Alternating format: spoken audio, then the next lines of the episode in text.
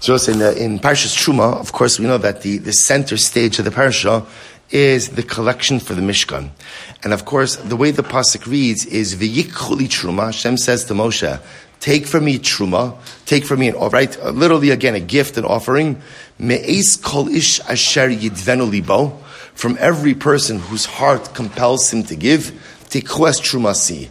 Take my truma. Take my truma. That's the pasuk. And I will say, when you look at this pasuk, when you look at this phrase, me'is kol ish asher yidvenu libo, from every person whose heart compels him to give, what's what, the way the mafarshim understand this is what Hakadosh Baruch is saying. I want this collection to be a different kind of collection. So I will say, people give for all kinds of reasons.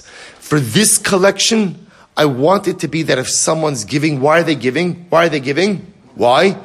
Because they want to give. They want to give. Kolish asher yidvenu libo. I want it to be that a person is giving ultimately again because mamish, their heart compels them to give. They want to be part of this process. They want to give.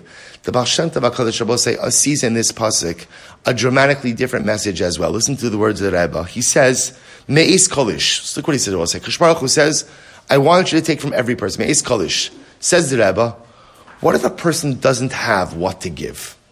Now, again, for the generation that left Mitzrayim, this wasn't the case because everyone had enormous wealth.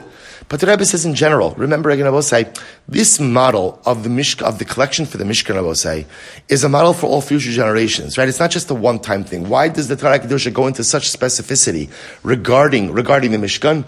Because it creates a paradigm for us in so many ways. And as such, and as such, it's a paradigm for giving as well. That when I give, I shouldn't give reluctantly, right? When I give, I shouldn't give, I shouldn't give begrudgingly. That I should give with nedivus lev, with a sense of generosity of spirit. I want to give. But says the Rebbe, what happens if a person wants to give but can't give? It happens, right? I want to give so badly, I want to participate, but maybe I don't have the means. Maybe I don't have the wherewithal. Maybe I don't have the wealth. So what, do I do? Or will say, what does the Rebbe say? such a pashut pshat. The Rebbe says, it's no problem. Me'is kolish, even if a person doesn't have, what can you give? Eis asher yidvenu libo. I will say, what can you give? You can give your heart. You can give your heart. I, what does it mean to give your heart, says the Rebbe? As to shukaso ha'aza lishtatev b'mitzvah tikchu me'ito. He'll say sometimes if you don't have the resources to give, what you can give is your will. What you can give is your heart. What you can give is your desire to give. You see, Rebbe say, sometimes in life we are precluded from doing certain things. But even when you're precluded physically, from, in this case, giving, from participating in a mitzvah, you're not shut off from HaKadosh Baruch Hu because there's another powerful force. And that's the force of one's ratzon, of one's, one's want. What do you want? Sometimes a person wants so badly to give something, wants so badly to participate, but I am prevented from doing so because of a variety of reasons. So we think that if you cannot deliver actionally, then you're not doing anything. But it's not true. See, HaKadosh Baruch Hu is the Bochin Levavos. HaKadosh Baruch Hu sees what's in the heart of man.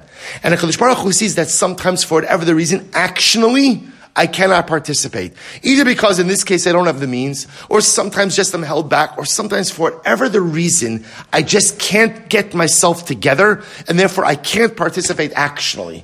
I want to give. So what happens in that moment? The Rebbe says, Baal Shem Tov says, HaKadosh Baruch Hu sees what your ratzon is. What's your will? What are your she'ifos? What are your desires? What are your aspirations? Eis asher yidvenu libo. Sometimes giving your heart and giving your will to HaKadosh Baruch Hu is just as impactful as anything physically that you could do or anything physically that you could perform. He'll say sometimes in life we are precluded from doing the things we want to do. Sometimes we're even precluded from being the people we want to be.